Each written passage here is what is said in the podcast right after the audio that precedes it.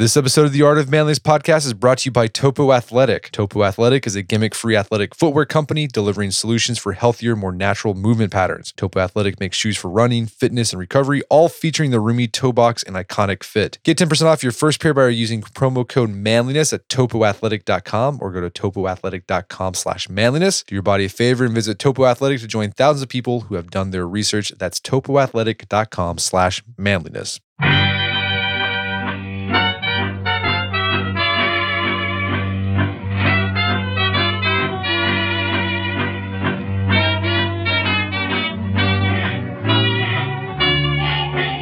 Brett McKay here, and welcome to another edition of the Art of Manliness podcast. And there's no doubt that luck plays a role in how successful we are in life. But the more we believe in luck, the less motivated we feel to proactively go after our goals. So, how do we navigate this paradox around luck? Acknowledging the influence of chance, but not letting it demoralize us. I guess today argues that the answer lies in seeing life more like playing a game of poker than pulling the handle of a slot machine. Her name is Karla Starr. She's the author of Can You Learn to Be Lucky? Why Some People Seem to Win More Often Than Others. Today on the show, Karla argues that no matter what hand you're dealt in life, there are still many things you have control over that you can influence to make your own luck. We talk about how the things that come down to chance, like the timing of a job interview, how physically attractive you are, and whether you have more or less resilient genes can be influenced or counteracted by our own proactive behaviors so that more opportunities in life fall our way. After the show's over, check out our show notes at aom.is slash lucky.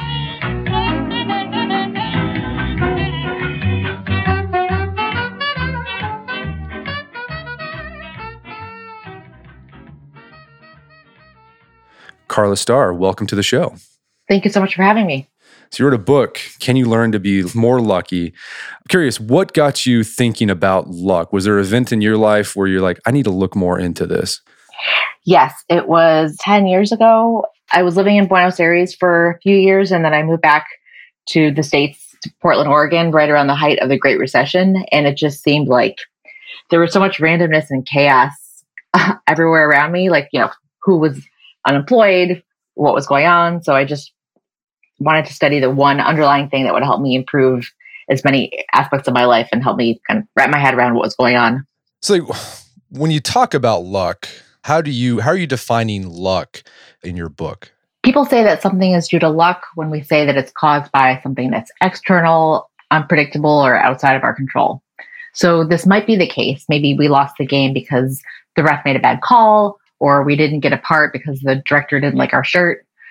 But the problem is that people usually make this shift from, I can do something about this to, oh, it's out of my hands way too early. And this is partly because our brains are fundamentally lazy, right? We're always looking for a shortcut and it's easier to just change our goal and say, oh, that's good enough than it is to try harder. But this is also really to save our ego. So if we think that we lost the game because of this bad call, we can still tell ourselves like, no, we're really better. It was just that's a bad thing that happened. So, in other words, when people start blaming luck, they're making this shift from, you know, I can do something, this is an internal cause, to an external cause, which means that they're giving up personal responsibility and really making an excuse. So, overall, while it does make sense to say that luck exists, the more often we blame it, the less motivated we are to examine our contribution, our, our part in how things happened. And overall, that leads towards outcomes takes more energy to see your part and change, but there's always something you can do. So when you say can we learn to be lucky, what does that mean? So if they're these things are outside of control, do we have more control than we think we do? Absolutely. I think that I mean that's one of the huge things. Um, one of the huge themes in the book is that people's just their overall like life goals and the way that we manage to accomplish our things that we set out to do um, there's pretty much a direct correlation between how much control we think we have and whether or not people actually accomplish their objectives. And part of that is because the whole idea of thinking that we can control things, like, you know, we become more likely to persist, we become more likely to, you know, look at our part in things. And, you know, there's always something we can do, even if it's just trying again. So I think the other part of it is that luck is essentially just when everything goes right. I think that people underlook this idea because, you know, for the most part, things go pretty well. We don't always appreciate that. So it's also just kind of being able to capitalize on like just the randomness and be open to things. So there are a lot of different ways to conceptualize it, which is one of the reasons it can be a little tricky. But overall, you know, knowing that we can control things or knowing that, you know, there's something we can do about it, that's really adaptive because the second that we think something is uncontrollable, that actually makes it stressful and that actually reduces our motivation to even work on something. So the idea is it becomes a self fulfilling prophecy. If, th- if you think things are going to go your way and you take action to make things go your way, things that you otherwise would have attributed to luck if things didn't go your way, you say, well, no, I can actually do this and I actually can influence that more than I than most people think. Yes, 100%.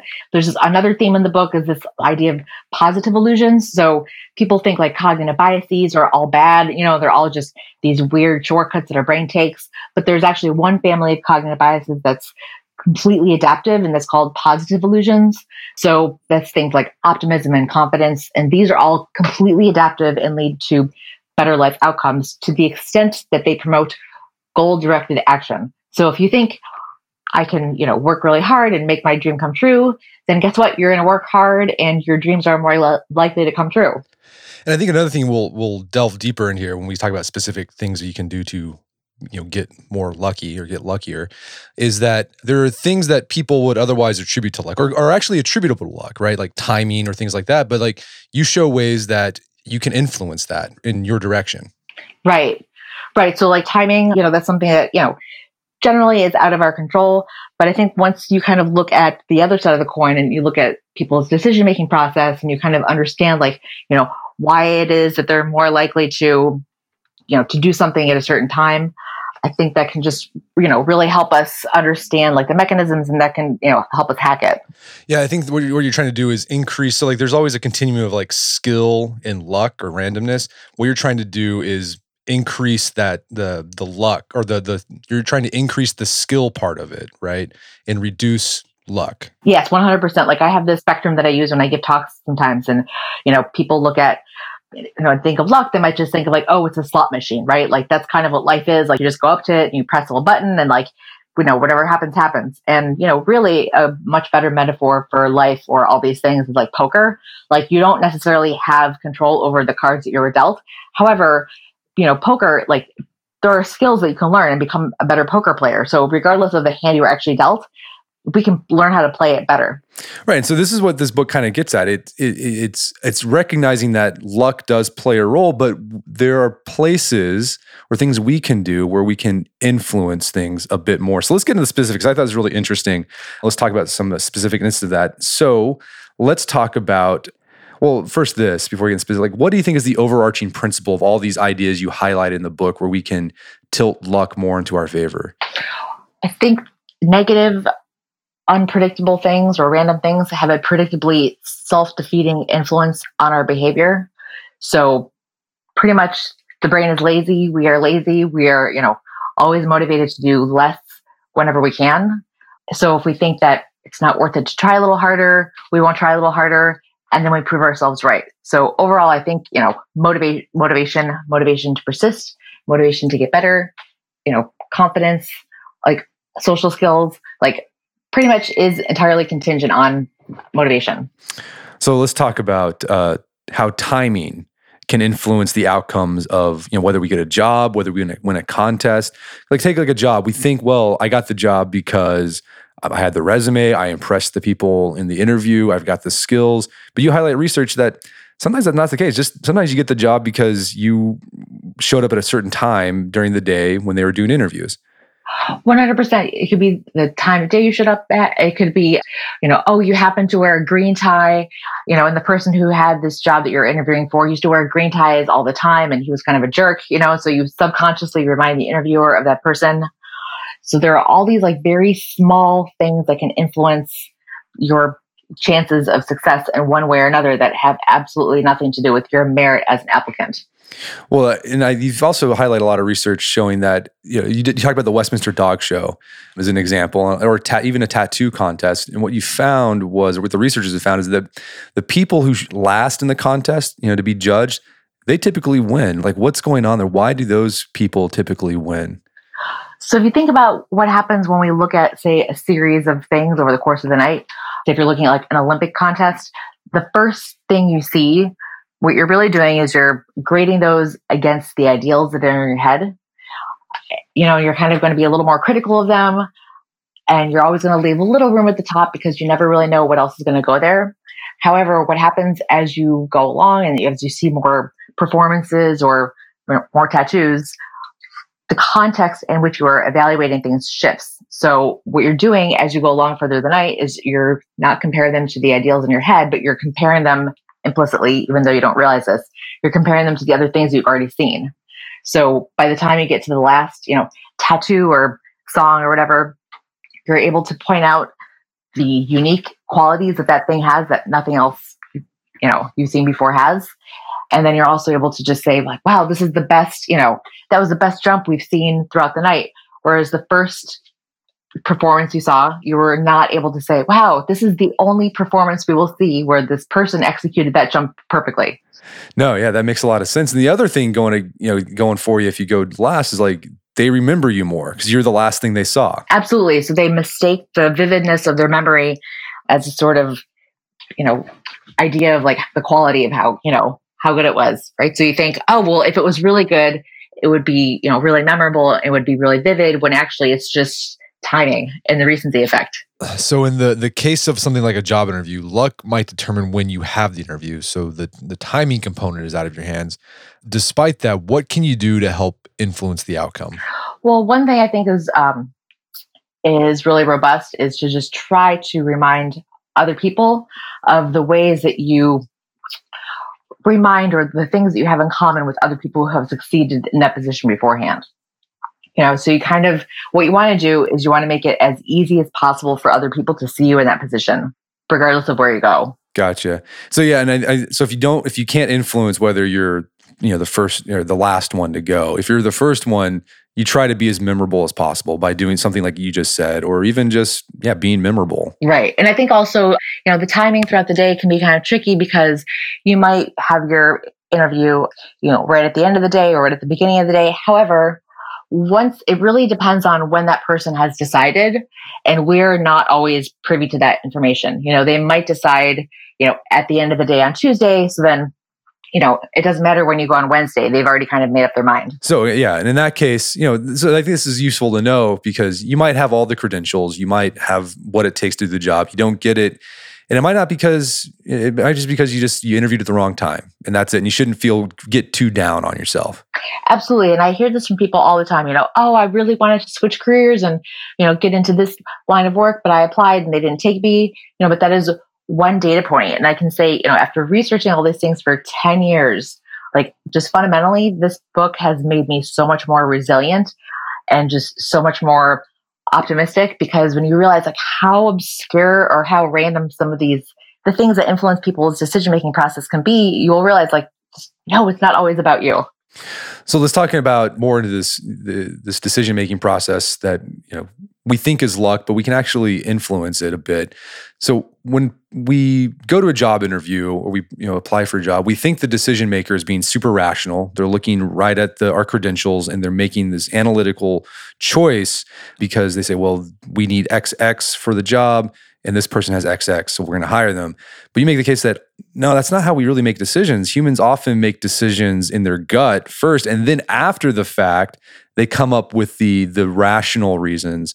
Well, I, I, I remember talking to Michael Mauboussin. He wrote the book about success and luck and talent and luck, and he gave this example that going in place for in his in his uh, real life example was he went to go in interview for this job. There's a lot of competition, and he happened to see that the interviewer had like a, a Washington Redskins trash can. Mm-hmm. And he just said, Oh, I love the Washington Redskins too. And they had this talk about Washington Redskins. And like, like nothing came up about his credentials, but he still got the job. And it was just one of those cases like he lucked out. this guy was also a Washington Redskins fan and he got the job because of it. Oh, yeah, that happens all the time. Well, so what do you do if you're applying for a job and you you know this is happening? That people are making decisions with their gut first because they they might see you and they like okay, like you said, they remind you remind that person of like their ex or their crazy uncle, and immediately they're like, no, that's this guy. We're not hiring this guy.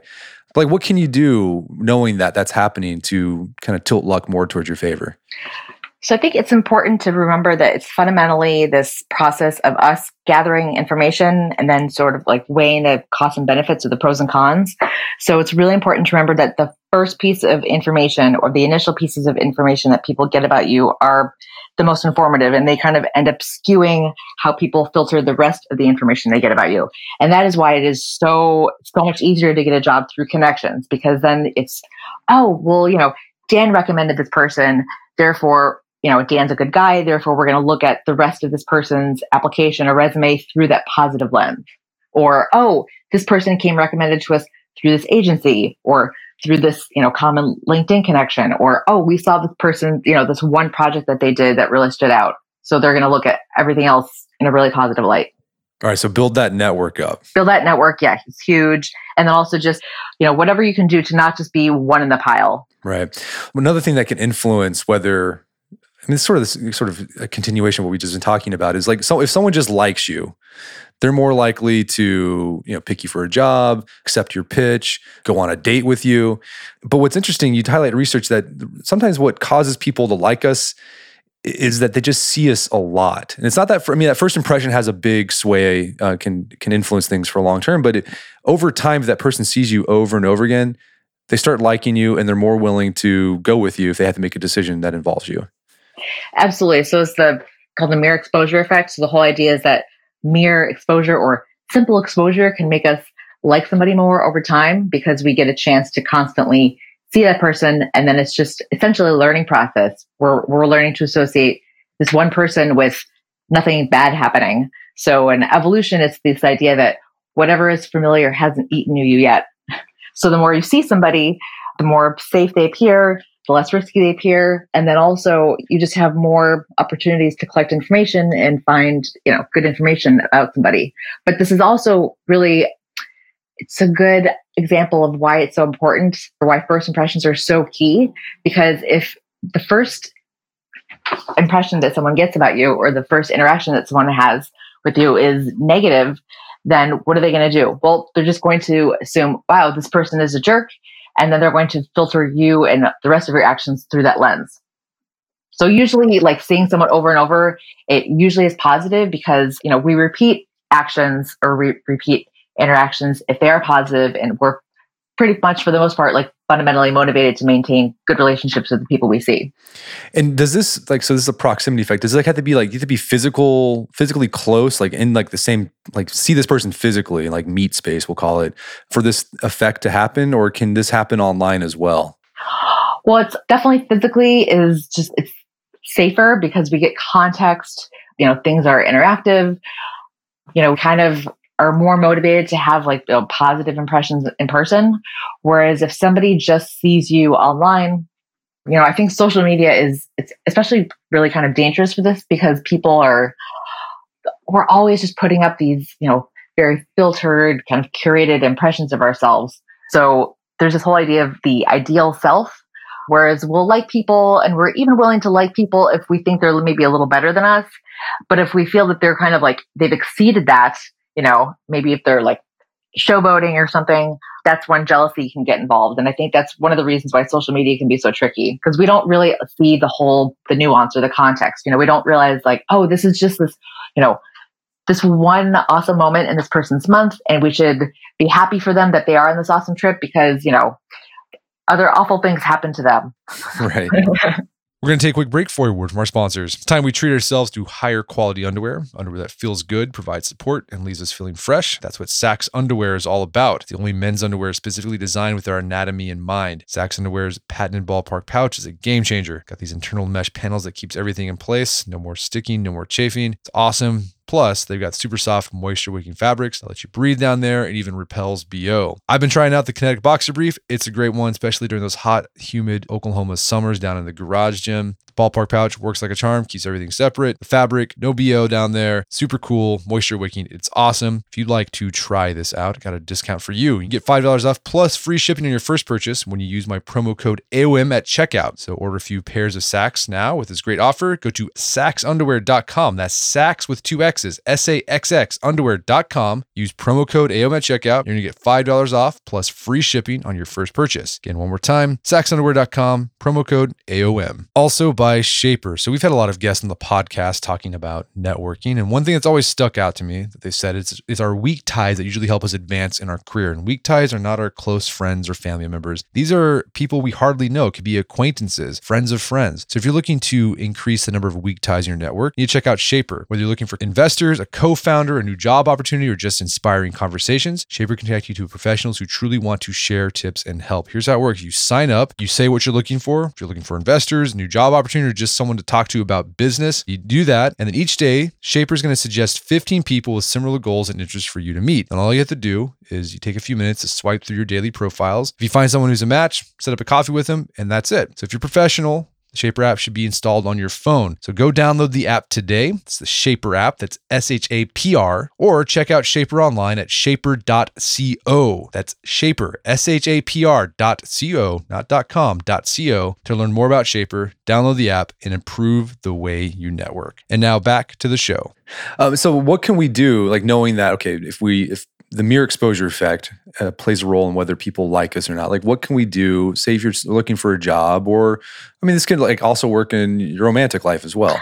Absolutely. I mean, I think this is so. This is actually one of the interesting things that I've you know also uncovered in the research is I think that people really overemphasize the impact of luck or the impact of these one you know this one interaction or this one thing that led to this host of other things and really like personality traits or character strengths that we can develop are really predictive of overall life outcomes because it's not just that one thing. It's, oh, this person, you know, made a hundred contacts and it happened to be that one that ended up paying off, you know, or, oh, this person is involved in that many social groups and they have this large of a social network, you know, and that is how they're able to like, you know, finally meet the person who ended up, you know, becoming their significant other.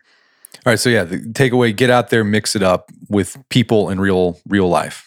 Yeah, and that was actually this one thing that this relationship researcher told me. He said that you know people, you know, they think about like online dating, and it's it's really just a numbers game, and that can make people become you know a little jaded. And when in fact, most successful long term relationships happen between people who have already known each other for a long time. Yeah, we had him on the podcast. He talked about his research. That was really interesting.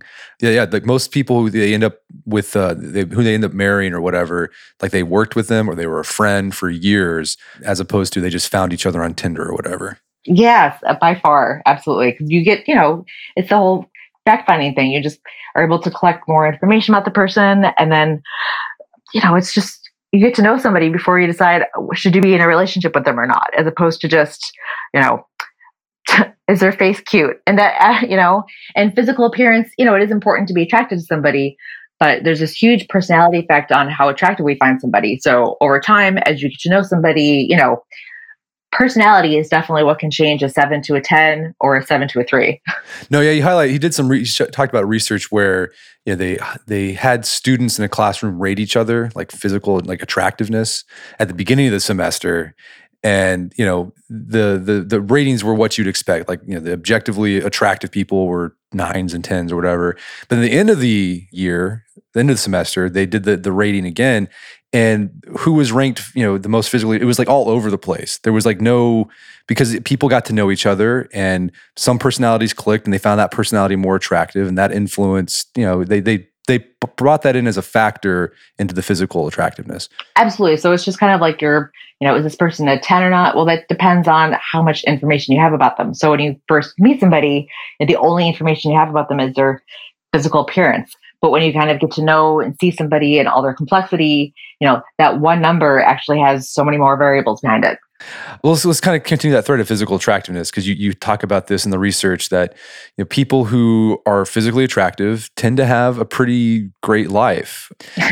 so I mean, talk about like so it's not only just being physically attractive and like people see you and they like you because you're physically attractive, but like it also sort of like greases the wheels for pretty much the rest of their life and all facets of their life. Talk about that a little bit. I honestly, I ended up just researching this for months and months because I was like, what? This really can't happen. This can't be true. But life is so much easier for physically attractive people on so many aspects. Like you know, when they get arrested or when they're on trial, they're more likely to be found not guilty. They're more likely to be given lighter sentences. And the only case that they're actually penalized in the legal system is when the juries figure that they use their appearance as a weapon. So it's in, in cases of like fraud, for example. But just fundamentally, you know, physically attractive people have better genes. So we're more like just from an evolutionary standpoint, we're more motivated to bond with them. You know, they seem to be like free of pathogens. And that influences like how much money we give them in these economic trust games. That influences just social interactions in general because you know just imagine like everybody is always coming up to you and they're always being super nice to you. And so you just over time you feel like you have a larger sense of social support and your self-esteem is kind of you know tends to be higher. And you just you really get graded on a curve for everything for your entire life. I mean even you know students grade or teachers give students higher grades on essays when they they're attractive students. So it's all these things that you would not really even expect or you know, like why would a teacher give a cute kid a higher grade? That kind of seems weird, but that actually happens. No, I thought the really interesting point that I didn't never thought about is if you're physically attractive, like you said, people just are nice to you. They're they're more willing to cut you a break and whatever. But like that will influence how you interact with the world. You go out in the world with this like sort of optimistic bias that the you know this person's a friend. He's going to be a friend of mine. I don't the the universe is going to you know work for me. As opposed to if you didn't have that going for you, where you have to like you're always looking for threats and people like treating you like garbage. Like if you have that, at, if you've lived with that your entire life, like that can be a big boon to you. Oh, it's huge. Like I, I feel like, you know, just personally, the more physically attractive people I know are also the ones who, you know, they're, they take more risks. They'll, you know, go on these trips, they'll move somewhere and they'll pursue their dreams. Why? Because they know that if they kind of get, you know, they get all their stuff together and they pack up and they move to the other side of the country, it'll be that much easier for them to make friends and have a new social group. And so it's just kind of like wherever they go, like, you know, there's going to be a safety net for them. And they just have that much more of a, a robust sense of that, you know, whereas opposed to people who are, you know, they're in their hometown, they're like, oh, you know what? Why bother? It's just that much harder. And it's, it's, so it's one of those things. It's, you know, they're lucky, you know, physically attractive people are lucky because they get, you know, this good, good social stuff coming to them all the time. However, what that does is that ends up influencing what they bring to the table, right? So they're going to be a little friendlier, they're going to be a little outgoing. So that is what they're bringing to the table. However, they're bringing that to the table because of this like more positive history of experiences. Right. So physical attractiveness, that's like pure randomness, right? That's just genes. Your whether you the parents you had and how the genes interacted with each other to make you. So, like, what do you do, like, if you got the short end of the physical attractiveness stick? Well, interestingly enough, I'm glad you brought this up. 50% of how we tend to rate other people in physical attractiveness is this component called grooming. So I don't know if you've ever like Googled, Googled or looked up, um, you know, oh, if celebrities were like us and they have these pictures of, um, things like Beyonce and Jay-Z and they're wearing these like just hideous clothes and they're a little bit chubby and their hair is kind of gross. You know, it's kind of like what, you know, or like what Britney Spears or, you know, Cameron Diaz would look like if they were in the Midwest. And it is really funny. It's like, oh, they have the same face, but it's just the rest of them. You know, it's not just their face, but it's like what they're doing with the rest of it. So, like, are they in good shape? You know, what kind of clothes are they wearing? What, what is their hair like? Are they well groomed? So there is a lot you can do with that. And I think that's another one of those things where it's kind of like the Matthew effect, like the rich get richer. I think that people who have a more positive history of being told like, oh, you're attractive, they're more willing to kind of make the most of what they have. Whereas other people who maybe are a little more self conscious about their appearance figure like, oh, why bother? You know, so they won't go to the gym. They won't, you know, put any thought into what they're wearing.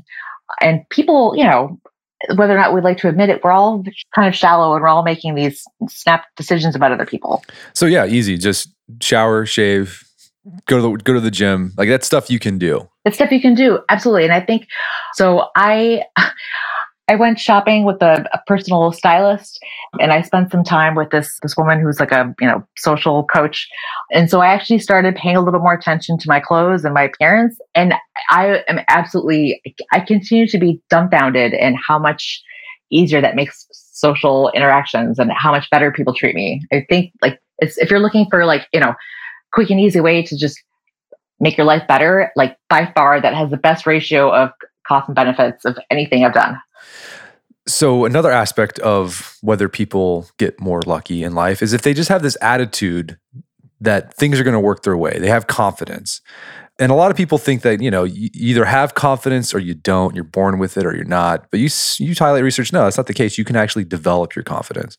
Oh, absolutely. You can develop your confidence in any aspect of your life. I think confidence is really us knowing that, you know what, things will be okay if if they don't work out. Things will not go to hell in a handbasket. And I think it's a lot of it has to do with attention. So it's just how much attention do we give the potential rewards or how much attention do we pay to our, our mistakes? So I notice now, like, you know, people who are really confident, someone who's really confident and they say someone who's kind of anxious or insecure, they can go and do the same thing, right? So say maybe they'll go up to someone they're attracted to and they'll, you know, ask them out on a date, you know, and the person who is kind of more confident, they'll be like, oh, if you said no, like, okay, you know, thanks, but they won't crumble. You know, they won't kind of ruminate, they won't obsess over it. They will realize that that is not an, any sort of like objective statement about their self worth. Whereas someone who's kind of insecure, they might ruminate and get down on it and then like obsess over that negative thing forever.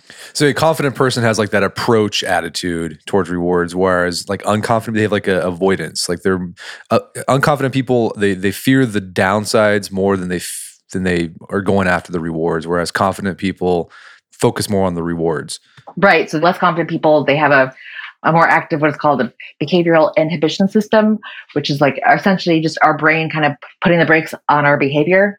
Whereas confident people, you know, they're all about like approaching rewards and like not really letting other things get in their way. And so often, if you look at it, it really is just us getting our, in our own way. You know, it's our our attitude or our anxieties or our obsession over oh this bad thing is going to happen and we're so sure of it no but that, that's another place where luck does play a role a little bit is our temperament is also determined by genetics often case you know neurotic people are neurotic often because they got neurotic parents and neurotic grandparents. Mm-hmm. So, but even if that's the case, there's still wiggle room for you to to shape that though absolutely i think that's like one of the really cool things you know that i studied is that you know whenever we're talking about like oh is it is it genes or is it something that we can learn you know and those questions, the answer is really both. You know, it's always both. So it's maybe you do have like the genes that make you, you know, learn from mistakes more easily than rewards, which is actually, you know, a potential thing because of all these different um, variabilities in our dopamine receptors. But it really is just attention and how much we, attention we pay to, to things. So people who might have really anxious or neurotic parents, they might have that those bad genes that you know make their dopamine receptors more likely to learn from mistakes but then they also end up paying attention to this more so it is possible absolutely to have like this bad you know mix of genes but then over time just train yourself you know through like meditation or mindfulness or just um, all these little things you can do is like self affirmation studies just focus on the good things and let yourself be guided by the rewards instead of just fearful of the potential bad things so you also talk about Olympic athletes, and we usually hold these guys up as like paragons of hard work. That wasn't luck at all. But you highlight research. No, oftentimes luck plays a big role in first that these guys became Olympic athletes, and then second that they they you know got the gold medal instead of the, the silver medal. Talk about that. So I use Olympic athletes and expertise as sort of this example of as we were saying before, it's like in order to reach that huge kind of success, you know, whether it's like, you know, for a startup or a musician or something, those like super great heights, it's not just a matter of fact of like one thing going right. It's that absolutely every single thing has to go right. So for Olympic athletes, for example, if you look at them, they happen to be people who fell in love with the sport that they happen to be genetically suited to when they were young enough. And then they got great coaching so that by the time they, you know, reached their physiological peak in their early 20s, their skill set was also, you know, world class. Um, you know, and then along the way, they were just mentally tough and they really believed in their ability to continue getting better. You know, they have no serious setbacks or illnesses or injuries. And then also, you know, when you look at game day, you know, as we were saying before, the later on you go during the day, like the more likely you are to be graded higher. You know, so even on game day, timing can play a huge role. And then on game day, also because you're also dealing with these like uh, the effects or the the difference between like silver and gold medal can just be you know such a fraction of a second. So everything on game day also has to go perfectly as well. So like absolutely every single thing, I think of it as like this race and all these different hurdles. So it's like you have to clear every single hurdle and not all of them are entirely up to you. No, right. So, but like, what can we take away from these guys, like this average Joes, right, who want to tap into that same thing, that sort of luck thread that these guys tapped into? What can we learn from them? Well, I think part of it is honestly like just hanging out with more positive people. As I was actually just listening to the, this interview I did with the sociologist who studied coaching and athletes at all different levels.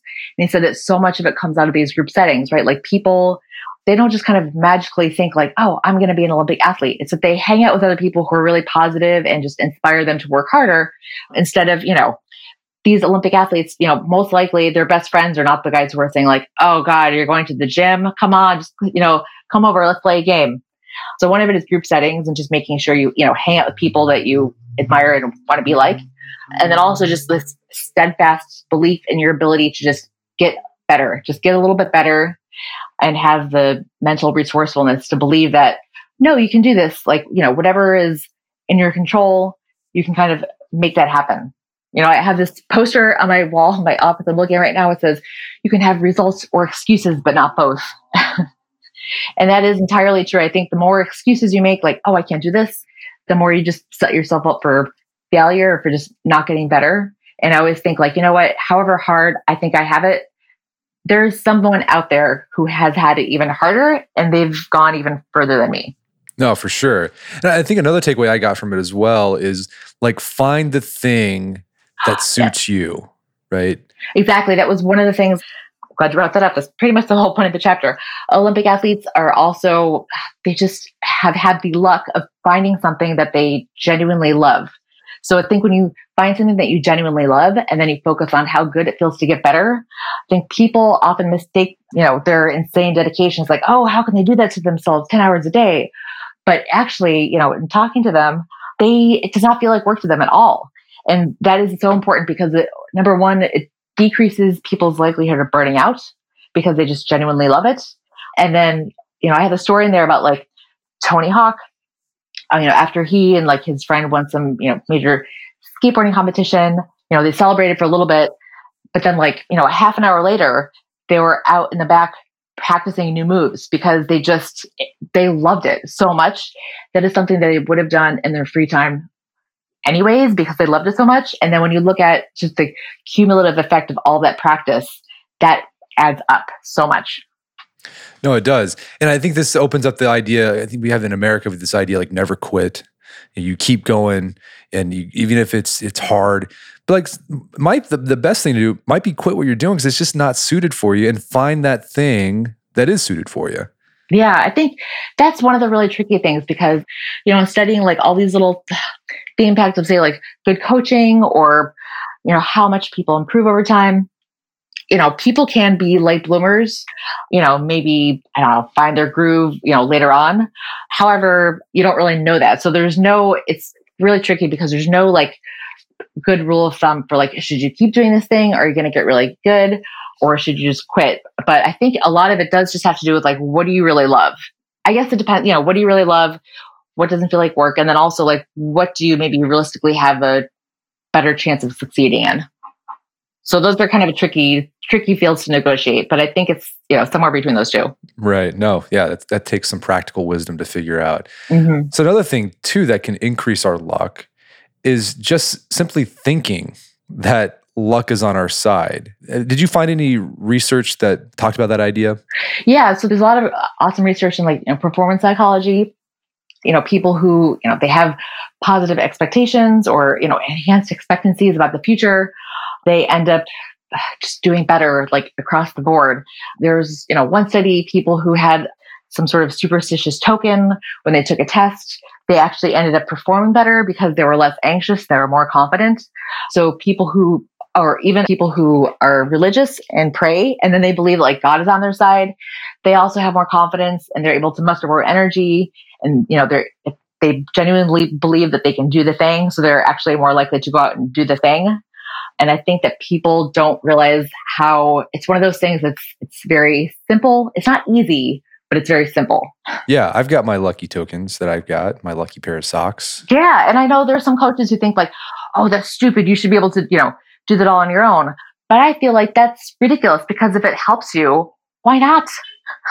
you know, why not use that? No, for sure. Yeah, we had an author on a few weeks ago talking about sports recovery and all these gizmos that have come out in the last few years, like cryotherapy and massage rollers. And basically, the research says it doesn't really do much, but like people think it does. And it, so that as, as a result, it helps them. It's like the placebo effect. And like she was saying, that's fine. Like that's okay if, yeah.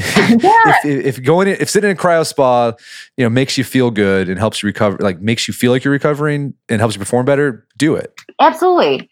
100%. Like Tor Wager, he had this awesome thing on like expectancies, and we were talking about this for a very long time. It's like, you know what? Like, those are real effects. And why would you deny yourself the benefit of those effects?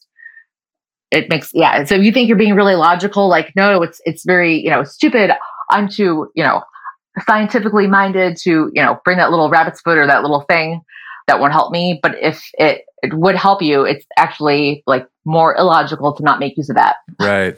So what do you what is all this you mentioned it earlier, but how's all this research about, you know, increasing our luck, which is basically trying to you know, take into account these human factors that often sway whether something happens to us or not and influencing them. But like how's this research influenced you when things don't go your way, when you're unlucky?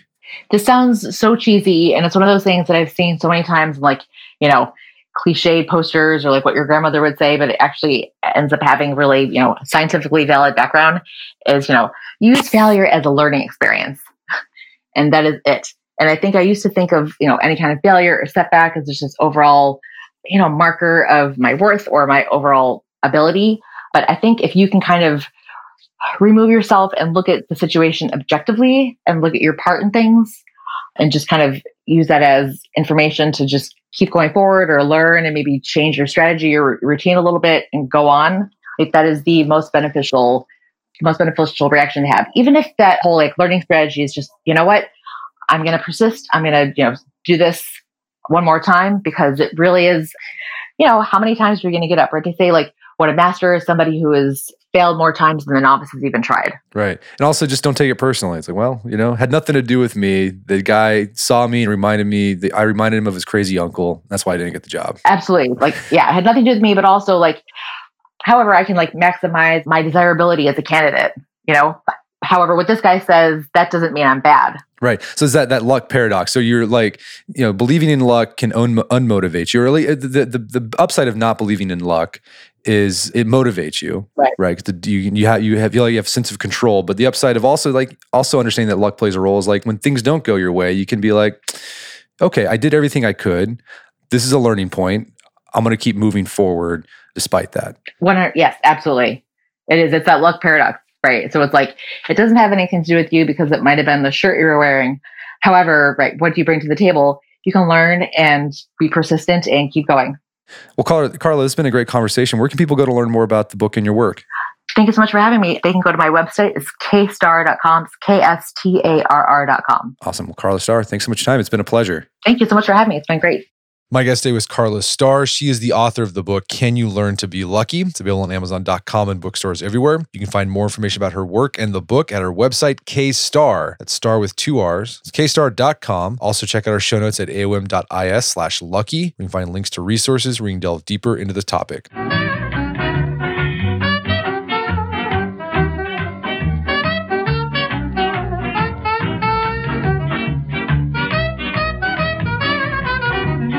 Well, that wraps up another edition of the AOM podcast. Check out our website at artofmanliness.com where you can see our podcast archives. Got over 480 there. Also, the thousands of articles we have there about personal finances, career, physical fitness, you name it, we've got it. And if you haven't done so already, I'd appreciate if you take one minute to give us a review on iTunes or Stitcher. It helps out a lot. And if you've done that already, thank you. Please consider sharing the show with a friend or family member who you think would get something out of it. As always, thank you for your continued support. And until next time, this is Brett McKay reminding you not only to listen to the AOM podcast, but put what you've heard into action.